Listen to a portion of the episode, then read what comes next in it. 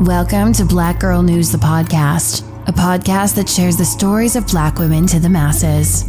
And now, your host, Leah Gordon. Now, the 18 year old Sac State student was shot last week in a South Sacramento cemetery. something that we cannot tolerate in our community. A cemetery. Sacramento, California, the capital city, known as being one of the most diverse cities in the nation, often praised for their tree lined streets, affordable housing, and growing food, wine, and beer scene. What is not being shared is the ongoing crime taking part in South Sacramento, which left 18 year old Zari Allen lifeless. Zari Allen was from Richmond, California. She was a first year student at Sacramento State University and she wanted to help people by becoming a nurse. So Zari um, just recently started at Sacramento State. Uh, she was going to school to pursue a degree in the medical field.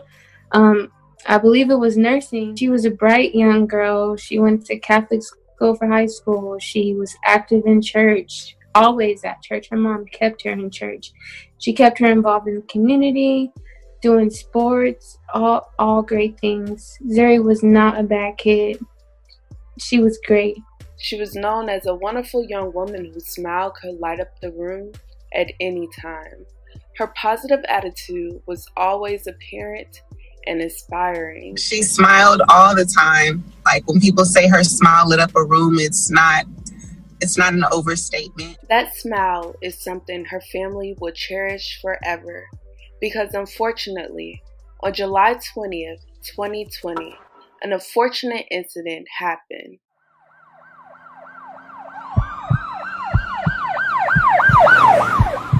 That day, Zari and her boyfriend went to visit a gravesite at the Sacramento Memorial Lawn on Stockton Boulevard. During that visit, around 5 p.m., a drive-by shooting took place and Zari was hit, and unfortunately, she was not able to recover. This incident left her friends and family questioning what really happened, who would do this, and why would they do this. The local police state that this may be gang related. The uptick of violence that we're seeing in that South Sacramento area, if this was not the intended victim, this is not the first time that an innocent bystander would have lost their life in the last couple of months. A gang war in that area um, certainly, that is on the forefront of our detectives' minds in terms of this case.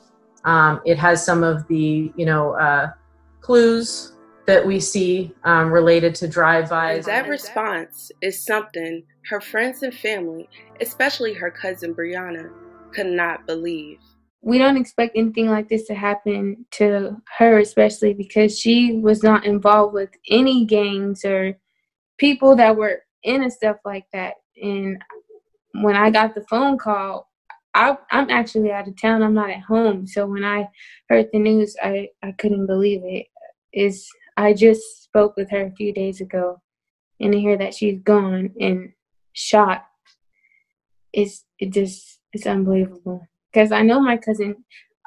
For them to even assume that she had anything to do with it, it being gang related actually shocks me because that means that someone she was hanging out with or whoever these people were, they clearly had a motive. And unfortunately, my cousin was an innocent bystander and ended up being the only one there who got. So it's not adding up to us. Zari would never be involved with anything like that at all. A lot of people had questions, especially about the boyfriend and why exactly was she at the graveyard that there have been some questions about this. Is there? Mm-hmm. Do you have any idea about the um, the the grave site that her and her friends were visiting? Do you know what connection that was, or who she may have been visiting? We don't know anything. Okay, okay. Yeah. I just I just I, I know that she was with her boyfriend. I, I don't know if he was the intended target or someone he was with, but I believe Zari had on her. Yeah, they said she had on her headphones. She always has her headphones on, so I'm. I, I really think that's how she ended up getting because she may have not been paying attention. But Yeah, th- those headphones can be very dangerous too.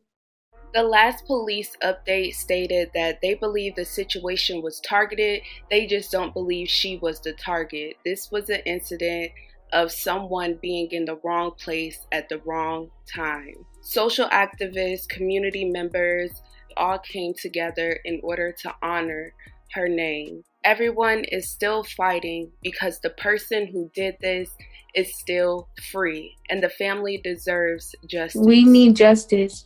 We have to figure out and if anybody knows anything, please speak up. That's all that we're asking. Our family deserves justice and we will get justice. And it's hard to know that whoever did it gets to wake up to their family every day. That's the hardest part. You know, wow, my sister who didn't even see this coming, you know, um, had her life robbed from her, stolen from her. Just think if it was your daughter, your sister, your mom, you know, your friend. And just do the right thing. This is not acceptable. You can't do things like this. People are trusting their children to leave the nest and return home. And if they never come home, that's that's like the most difficult thing a parent could go through. The Sacramento Police Department are asking anyone with information about this incident to contact them. Down below, there will be numbers listed as well as email addresses. Thank you guys so much for watching. I will continue to send prayers to her friends and family. Please be respectful in the comments. Love you guys. Bye.